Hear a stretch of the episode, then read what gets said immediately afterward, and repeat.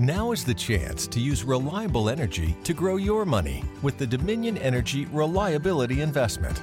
Our new investment product offers competitive returns, no maintenance fees, and flexible online access to your money.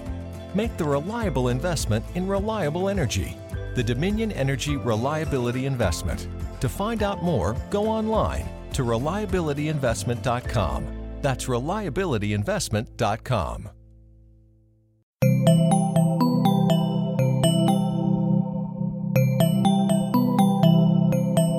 Estás escuchando Posta, Radio del Futuro.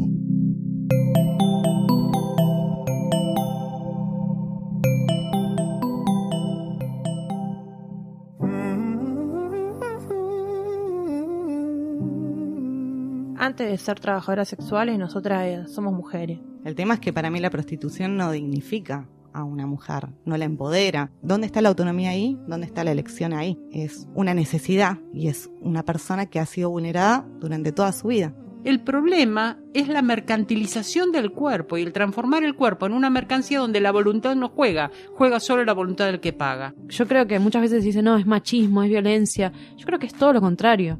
Es empoderarse de esa sexualidad que nunca nos perteneció y decir, es mía y no te la voy a dar gratis, lo voy a cobrar y bajo mis condiciones, bajo cierto precio, donde yo quiero, en el hotel que yo estoy eligiendo. O sea, para mí es, es una revolución total. Esto es Pernocte, temporada 2, episodio 2. Soy Paula Jiménez y esta es la segunda parte de nuestra historia sobre la prostitución, el feminismo y los puntos en los que se tocan y en los que se dividen. Después de muchos años de hacer stand-up, me animé a hablar un poco más de mi sexualidad porque antes no, no me interesaba hablar. Ahora, bueno, estoy en un momento que sí. Y empecé a contar que, que yo una vez cogí con un tipo eh, que era de mi barrio y era medio un loco. Y después el loco fue y le dijo a mi papá, eh, tu hija es una puta, yo cogí con tu hija es una puta. Y entonces toda mi familia eh, quedó como que era una locura del loco. Bien.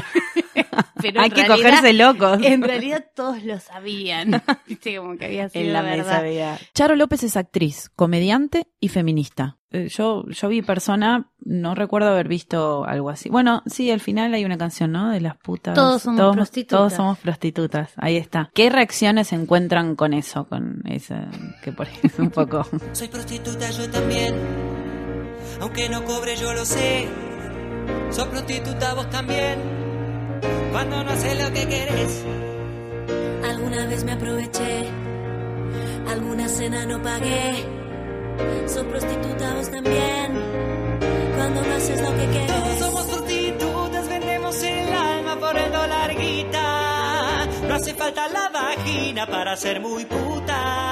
Todos, todos somos putas. Hay gente que lo sabe, que lo canta.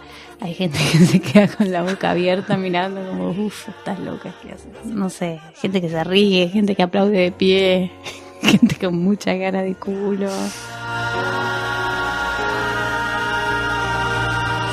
¿Qué, eh, y con respecto también a ser puta, ¿no? ¿Cómo conociste vos a las putas, a las putas feministas? Sí. Eh, ¿En qué contexto? Co- ¿Cómo es tu vínculo eh, con, con ese, con ese movimiento? Primero porque las leo, les creo, las respeto en sus decisiones y todo, toda la información que me llega de, de amar eh, me pone contenta. O sea, me gusta la valentía que tienen y en, mi cerebro no hay razón válida para estar en contra de- del movimiento de las putas feministas. No, no puedo entender cómo el feminismo se viene a dividir en, en este punto. Eso me quema la cabeza. Y después digo, bueno, está bueno también que las cosas se empiecen a acomodar un poco, porque antes era como todas pensamos lo mismo. Y me da un poco de, de pena también que pase eso. No, no voy a, no voy a pensar nunca que el feminismo pueda estar dividido. Daniela Gasparini es psicóloga, militante feminista y especialista en cuestiones de género. Sé que muchas lo, lo, lo expresan piensan y lo piensan Mm. así, pero yo creo que eso es un- una justificación a lo que no pueden justificar. Eh, sería una falta de respeto a todas las feministas, desde Simón de Beauvoir a todas. En eh, adelante. Eh, digo, es, sería como para mí, o sea, una falta de respeto a todo en la El lucha y todo el movimiento y todo lo que hemos conseguido hasta acá. Digo, no, no puedo pensar que esto pueda llegar a dividir al feminismo nunca.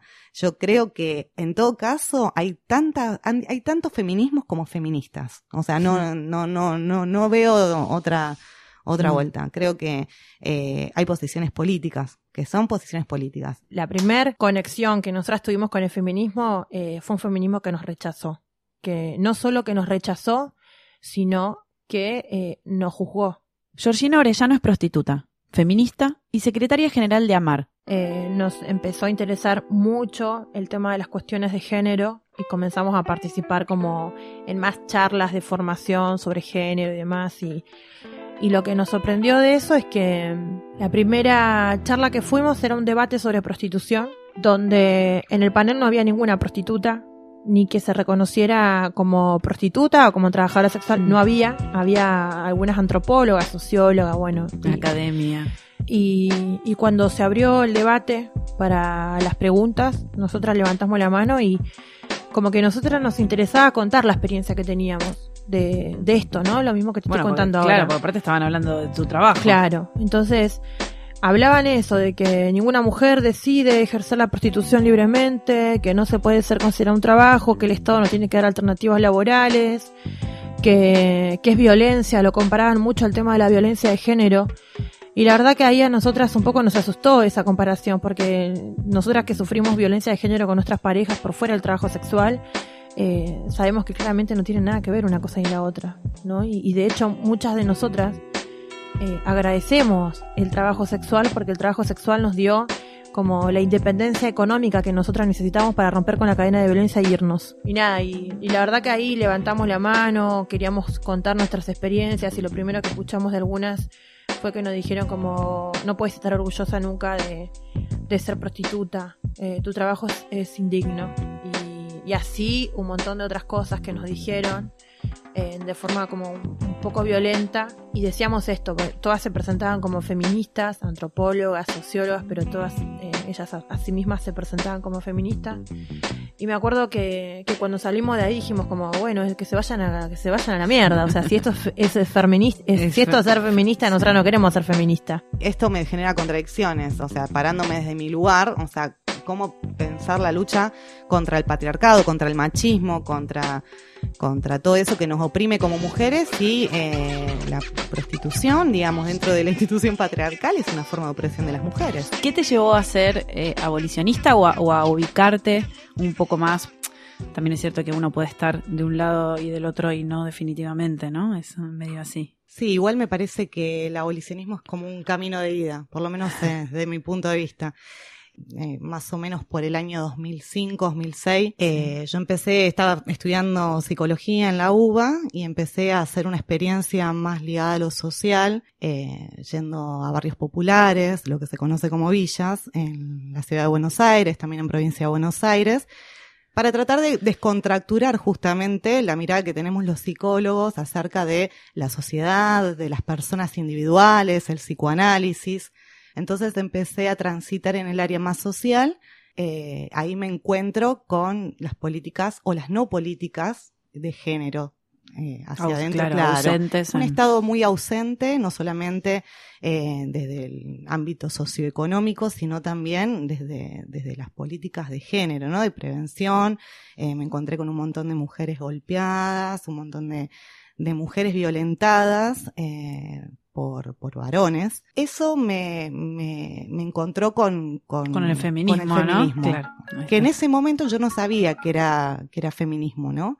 Ese es otro recorrido que empiezo a hacer, ¿no? O sea, después de, de toparme con estas situaciones, con los diferentes tipos de violencia, sin saber mucho, ¿no? No sabía absolutamente nada sobre la violencia de género. No Aparte un año que no, nada. No, no. de acá cinco años atrás, más o menos. No, más, o sea. no, 10 no, pero años. digo que hace cinco años nadie Eh, sabía demasiado. ¿no? exactamente. O bueno, nadie no. pero- Exactamente. Eh, por lo cual en ese momento, o sea, me encuentro con estas problemáticas donde las principales víctimas eran mujeres. De ahí empiezo a formarme un poco y a, y a dar talleres de, de género, de violencia, eh, de trata, de personas. Bueno, ahí empiezo, digamos, un recorrido. Mi acercamiento al feminismo tiene que ver con un sentido profundo de justicia y con una especial sensibilidad cuando no podía resolver las cosas argumentando, sino que se me imponían cuestiones de poder, ya en la adolescencia, digamos, siendo, teniendo un hermano mayor, cuando las diferencias con mi hermano mayor a los 12, 13 años eran porque sí, y no había argumentos, y eh, era muy frustrante para mí no poder argumentar y dar razones, y por otro lado, eh, percibía las diferencias, eh, y, se, y, me violentaba mucho esa situación. Entonces había eh, una inclinación a pensar en la igualdad de derechos desde muy jovencita. Diana Mafía es doctora en filosofía, feminista y dirige el Observatorio de Género de la Justicia de la Ciudad de Buenos Aires. Lo que me resultó mucho más tardío fue unir mi vocación filosófica y después mi estudio, mi profesión ya recibida, investigando en temas de teoría del conocimiento, que es la materia que doy en la Facultad de Filosofía, Nociología,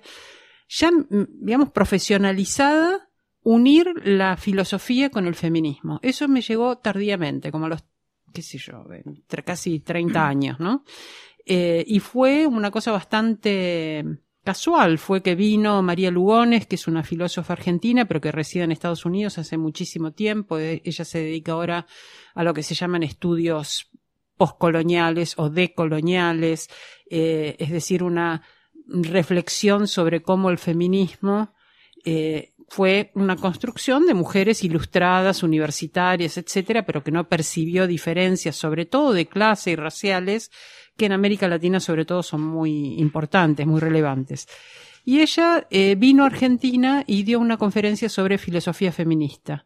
Y ver la palabra filosofía y la palabra feminismo unidas, para mí fue una revelación, el poder decir, bueno, puedo, esta sensibilidad acerca de cuestiones políticas y cuestiones... Vos ya la tenías desarrollada, digamos. Muy desarrollada y la ejercía. eh, trabajaba en derechos humanos y me importaba la igualdad en el acceso a los derechos humanos pero eh, la teoría del conocimiento no la había hecho pasar por una reflexión feminista. Claro. Y eso me permitió entrar en temas de lo que se conoce como epistemología feminista, es decir, una reflexión sobre cómo se construye el conocimiento, pero sobre todo cómo se legitima. ¿Cuál es el conocimiento que se considera valioso, legítimo? ¿Con qué criterios? Y cómo las mujeres indirectamente vamos quedando fuera de las construcciones colectivas de conocimiento valioso. La ética, la ciencia, la teología, el derecho, la, La moral. política, la moral. Entonces, eh, eso es una cuestión bastante radical, bastante profunda, vinculada con eh, las raíces del, femi- del feminismo, cómo se construye una teoría, pero también cómo se legitima una teoría y cómo se debate entre teorías, pero también una eh, raíz vinculada con la política real, con por qué las mujeres estamos fuera de las instituciones, qué es lo que legitima ese excluir a las mujeres o cómo se argumentan los varones entre sí diciendo que eso es meritocracia o que eso es objetividad o que no damos las condiciones o los perfiles para lo que se requiere para determinado tipo de lugares que se han definido arbitrariamente de cierta manera, me permitió realmente profundizar muchísimo eh, la, teoría feminista a partir de mi propia formación filosófica. Así que esa unión se la debo a María Lugones. Eh, después de un tiempo entendí que todo lo que yo proclamaba o hacía era eh, feminista. Entonces pude decir soy feminista. ¿No? Algo que, o sea, nos llevó mucho tiempo a las mujeres en nuestra historia, ¿no? Poder intervenir en el ámbito público, poder decir que el feminismo, o sea, hay muchos feminismos, eh, poder decir que somos feministas. Y después de eso vino eh, mi creencia o mi ideología respecto de, de- del abolicionismo, ¿no? O sea, y hoy por hoy, hace un par de añitos, puedo decir, soy feminista y abolicionista. Principalmente porque considero que, que, bueno, la, la prostitución no puede ser nunca un comercio sexual, ¿no? o sea, las mujeres no pueden estar en situación de prostitución como un comercio, ¿no? Eh, es muy difícil, es controversial. Se puede hablar de la prostitución, se puede hablar de la trata, se puede hablar de la explotación, pero la prostitución no, no es trabajo. ¿Qué servicio no es machista? ¿Qué consumo no es machista? Yo creo que el problema acá es moral y, y pasa todo por ahí. Todo por la moralidad, me parece. Yo creo que no, cuando hablamos de prostitución no estamos hablando de moralidad o inmoralidad. Digo, yo pienso en la prostitución y pienso en un montón de cosas, pero las personas que, que están involucradas son principalmente víctimas de un montón de cosas, ¿no? Eh, por lo cual no me parece que tenga que ver con, una cuestión moral, me parece que tiene que ver con una cuestión política porque la prostitución la entiendo como algo patriarcal, parte de la institución patriarcal, que milenaria, que nos hemos formado, en, somos hijos e hijas del patriarcado, lamentablemente, cosa que a lo largo de la historia muchas mujeres feministas, luchadoras, militantes, intelectuales, eh, han, han, tratado de decir que no. Bueno, justamente por eso me parece que el patriarcado, o sea, como, como sistema, eh, es muy funcional también al capitalismo y al neoliberalismo. O sea, y las dos, los dos pilares de, de, del neoliberalismo y el capitalismo son las desigualdades. Por un lado de clase y por otro lado de género. Entonces, eh, al tener una perspectiva de género, al ser feminista, no puedo pensar que, que eso contribuye a una visión moral o inmoral porque yo no pienso en una chica que está en situación de prostitución, una mujer que está en una situación de prostitución, una travesti que está en una situación de prostitución, no pienso en ellas como, como morales e inmorales, las pienso como sujetos de derecho, en todo caso vulnerables. Entonces, eh, en ese sentido digo que está corrido, digamos, para mí el debate no está ahí. Eh, el debate tiene que ver con un sistema político, económico y social que lo es el capitalismo, que lo es el neoliberalismo y lo es el patriarcado. Y dentro del patriarcado, digo, pensando en la prostitución, tenés eh, quienes llevan el negocio adelante al mundo eh, y los beneficios económicos de eso. Y los beneficios económicos nunca son de las prostitutas, son de los proxenetas, de las redes, de, los lugares, los locales privados, prostíbulos, ¿sí? que hacen que eso, esa práctica se lleve adelante. Si uno analiza, como en el caso de la violencia, uno podría decir, eh, ¿por qué hablar de femicidio y no hablar de eh, crímenes de personas en abstracto? Siempre es grave que muera una persona. ¿Por qué hablamos de femicidio? Hablamos de femicidio porque hay un sistema de opresión que hace de las mujeres las principales víctimas de estos asesinatos y donde la causa principal del asesinato son las condiciones que afectan a todas las mujeres porque el Estado no se ha propuesto igualdad de género en todas las políticas. Podríamos pensar entonces, bueno, hay una cuestión obvia, que es que el 85% de las víctimas de violencia son mujeres, el 15% son varones y de esos varones el 80% son víctimas de otros varones. Entonces la situación de violencia no es equitativa en cuanto al género. Bueno, lo mismo pasa con la situación de prostitución. El cuerpo que se mercantiliza es el cuerpo de las mujeres, no es el cuerpo de los varones. Hay algunos varones en prostitución, hay algunas travestis en prostitución, pero si nosotros analizamos quiénes son clientes y quiénes ponen el cuerpo, los cuerpos de la prostitución están feminizados, aún aquellos cuerpos que sean masculinos, y los cuerpos de los clientes son los cuerpos masculinos. ¿Y por qué hay esta desigualdad entre quien, eh, quien paga y quien recibe eh, ese contrato de alquilar su cuerpo, consumir su cuerpo?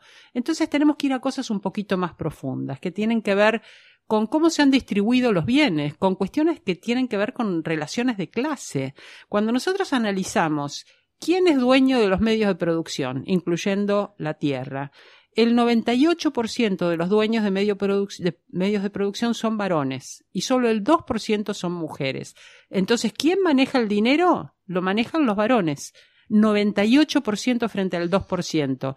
No puede venir un dirigente de izquierda a decirme que cuando se resuelva la lucha de clases vamos a estar igual, porque hemos partido de una diferencia material en quienes son propietarios de los medios de producción. Cuando se establece el contrato social que organiza la sociedad, establece cuáles son los roles de mujeres y varones, ese contrato social lo establecen solo varones. A las mujeres no se les reconoce una condición de ciudadanas que puedan discutir las leyes o las maneras de organizarse la sociedad. Entonces, los que deciden cómo se va a organizar la sociedad, eh, y ese es el origen del Estado moderno, es un conjunto de varones. No todos los varones. Eran varones blancos, eran varones ricos, eran varones adultos, eran varones heterosexuales. Es decir, tenían una serie de privilegios. Un pequeño conjunto de varones privilegiados define en qué consiste la ciudadanía, cuáles van a ser los roles en lo público, cuáles en los privados, y empiezan a distribuir eh, cargas y ventajas sociales. Se quedan con las ventajas y las cargas se las dan a otro, obviamente. Entonces, las mujeres que no han participado de este diálogo y no han participado de esta posibilidad de negociar los espacios sociales quedan definidas en el ámbito de lo privado, con un fin que es el fin reproductivo, es decir, las mujeres tienen que estar en sus casas, le van a pertenecer a un hombre. Hay una filósofa política, Carol Pateman, que habla del contrato sexual. Dice, bueno, antes de organizar el contrato social, que dice de qué manera eh, se organiza un Estado, cómo se establece un contrato laboral, ya no hay esclavitud, quién, cómo se elige una autoridad, cómo se obedece la autoridad, la, función de las leyes, Hmm. del derecho, todo esto que se define en el Estado, antes de eso, se hizo un contrato sexual. El contrato sexual es previo porque es el que justifica que solo los varones van a hacer el contrato social, porque han decidido que las mujeres están para procrear. Entonces, ¿qué ponemos las mujeres? Ponemos el cuerpo para la reproducción, ponemos el cuerpo para la sexualidad y ponemos la reproducción de la fuerza de trabajo, que también es un aspecto reproductivo, que es la tarea doméstica y de cuidado. Eso es lo que nos corresponde a nosotras. Y los varones que hacen se distribuyen Todo los cargos cosas. públicos, claro. Ahora, eh, una mujer le pertenece a un varón, eso le garantiza el contrato sexual a los varones, a cada varón le pertenece una mujer, ¿para qué? Para que esa mujer le garantice la reproducción genuina. ¿Qué quiere decir genuina? Que va a saber que son sus hijos legítimos porque el problema del capitalismo trae otro problema que es el de la herencia, La es decir, quién se queda con el resultado de esa acumulación de capital. Entonces, para que la herencia esté asegurada, esa mujer tiene que ser una mujer que tenga hijos de ese varón. Bien fiel, bien fiel, sí. Bien encerrada en su casa, Claro. porque ¿cómo voy a garantizar si no? Entonces, bien encerrada en su casa la que tiene que garantizar la legitimidad de los hijos. Y hay un pequeño conjunto de mujeres que son propiedad colectiva de todos los varones. Esas mujeres sí son públicas, no son privadas. Ahora, esa mujer pública que sí puede estar en el ámbito público va a ser leída, su cuerpo va a ser leído como un cuerpo disponible. Porque los varones van a decir, bueno, la que está en mi casa es la mujer privada o la que está en la casa del otro es la mujer del otro, pero esa que está en, el ámbito público, eso que se llama mujeres públicas, que es un eufemismo para hablar de prostitutas o de Claro. putas, esas mujeres, y que es un título irónico de un grupo feminista, por supuesto, mujeres públicas, esas mujeres públicas van a ser leídas como disponibles. Por lo tanto, una mujer que se arriesgue en lo público corre con los riesgos que vemos cotidianamente de ser asaltada sexualmente, de ser acosada, de ser eh, agredida, incluso verbalmente, porque esa mujer está disponible. Y lo que se le va a decir cuando ella se queje de la situación es por qué fuiste a ese lugar, por qué saliste a esa hora, por qué te vestiste de ese modo. Eh, es decir, se le va a criticar el hecho de que no haya mantenido su lugar. Su lugar es el lugar privado. casa. Claro. Entonces, la prostitución es parte del contrato sexual que hacen los varones dueños de los medios de producción, donde las mujeres son un cuerpo disponible como mercancía para todos ellos y que eh, el signo de que están disponibles es que están en el espacio público y en todo caso a veces alguna vestimenta o algún rasgo que ellos determinan que es el rasgo que les permite reconocer cuál es la mujer accesible o disponible.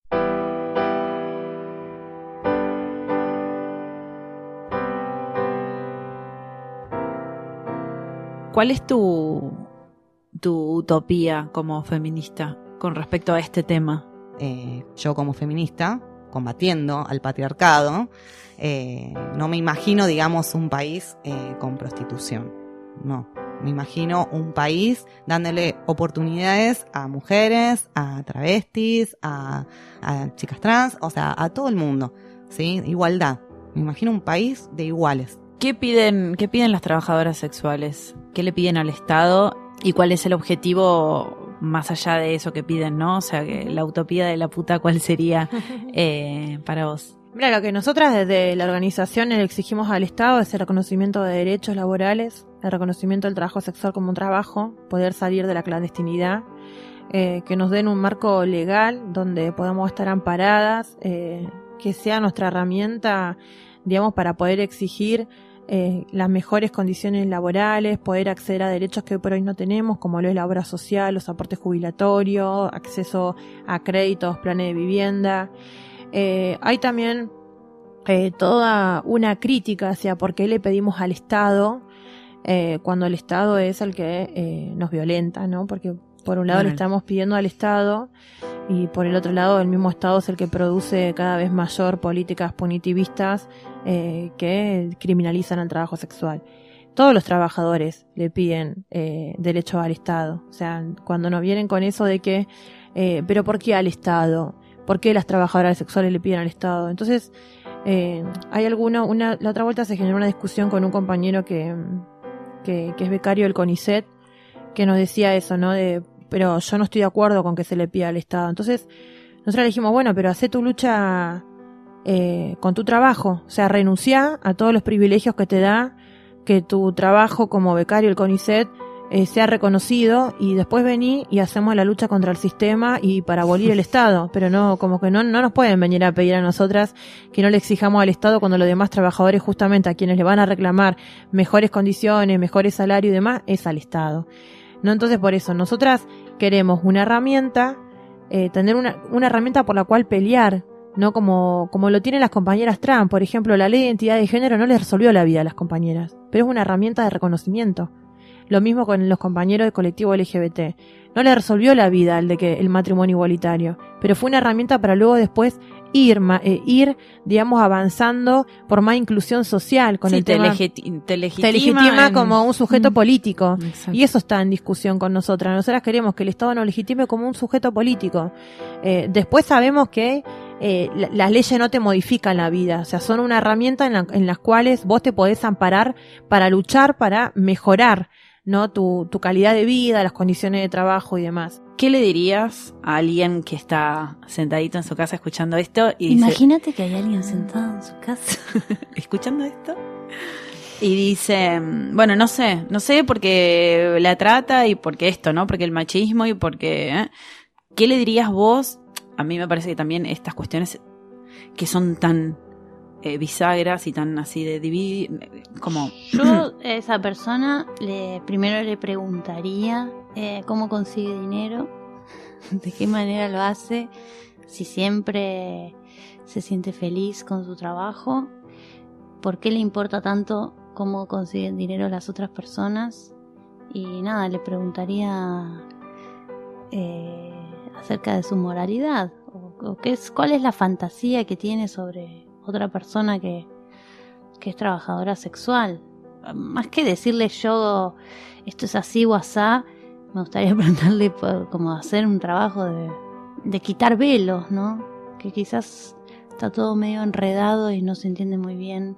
Y tenemos la imagen de la puta de, de la de la tele. Y parte de esta estigmatización lleva a que cuando muere una prostituta a nadie le importa mucho, ni se investiga, ni es noticia, incluso cuando una chica es violada o abusada pasa lo mismo, entonces como yo estoy totalmente a favor de que tengan una obra social, de que se puedan sindicalizar tranquilas, de que tengan derechos laborales, que tengan una jubilación, es una persona que estuvo trabajando toda su vida y lo que quiso merece ser cuidada también. Ya basta, ¿no? Llegó un momento que ya, ya, ya basta de tanta paciencia también con los pelotudos, ¿no? Como que hasta cuándo hay que estar explicándoles que son personas, que todos somos personas, que tenemos el mismo derecho de ser cuidados y respetados. La utopía nuestra es vivir en una, en una sociedad donde, donde no se estigmatice, porque en una sociedad sin estigma y sin discriminación.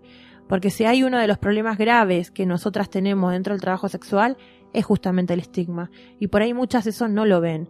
Y no lo ven también porque ellas reproducen estigma hacia nosotras. Cuando hay algunas que dicen, ay, nosotras hace poco, el año pasado hicimos una marcha frente al Ministerio de Justicia reclamando a la Oficina Nacional de Rescate a las Víctimas que dejen de anotarnos a las compañeras como víctimas de trata.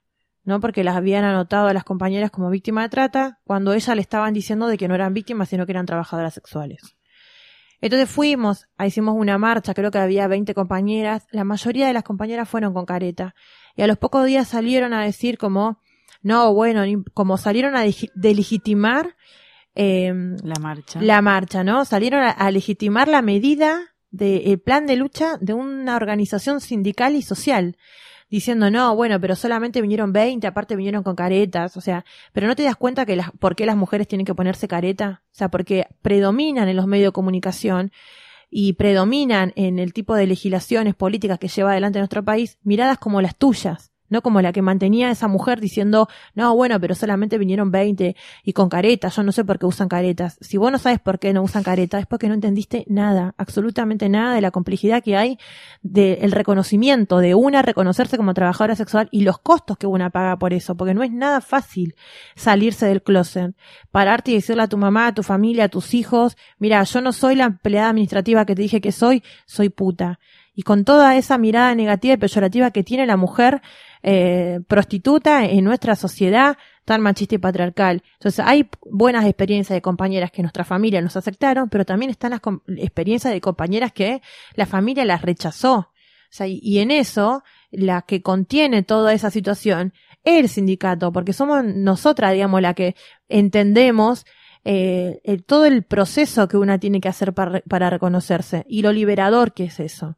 Porque una cuando tu familia te acepta y como te dice, bueno, no importa, eh, sea lo que sea, vas a seguir siendo mi hija, eh, o sea, es como, nada, es como sacarte la, mochila, de culpas y ya sí, está. bueno, ahí enfrentar lo que viene, ¿no? Claro, y es, pero es el acto más reparador. Mm. El que tu familia te reconozca como trabajadora sexual y que no te haga ningún problema cuando los vecinos le pregunten, ay, pero la vi a tu hija la otra vuelta y mi mamá, y mi mamá dice, no, bueno, sí, porque ella es puta, está ahí organizada.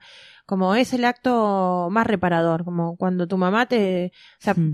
por, eso de la madre, por eso seguimos, por eso seguimos la, e, en la organización, ¿no? Con mucha más fuerza, porque está ahí detrás una familia que te apoya.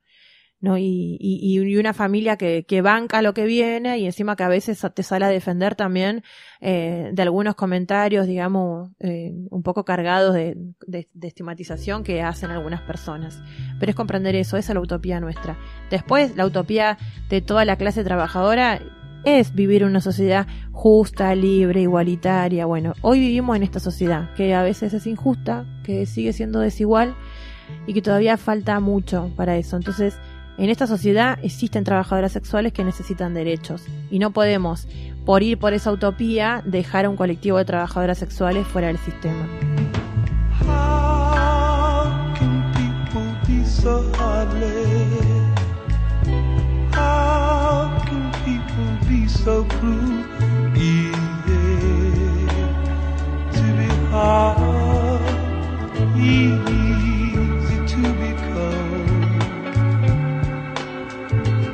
Este episodio fue producido por Andrea Kukier, Luciano Banchero y yo, Paula Jiménez.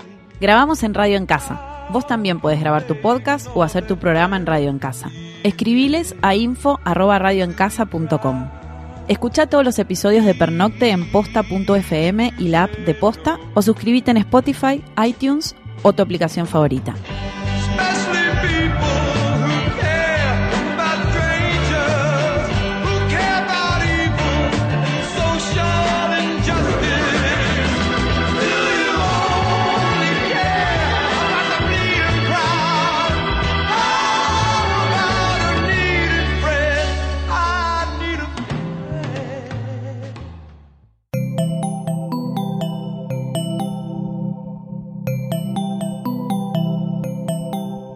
Si te gustó este episodio, hay mucho más para escuchar en Posta. Conoce todos nuestros programas en posta.fm. También puedes llevarnos en tu teléfono. Baja la app de Posta para Android o para iPhone o suscríbete en iTunes a tus series favoritas. Seguí escuchando Posta, Radio del Futuro, cuando quieras y donde quieras.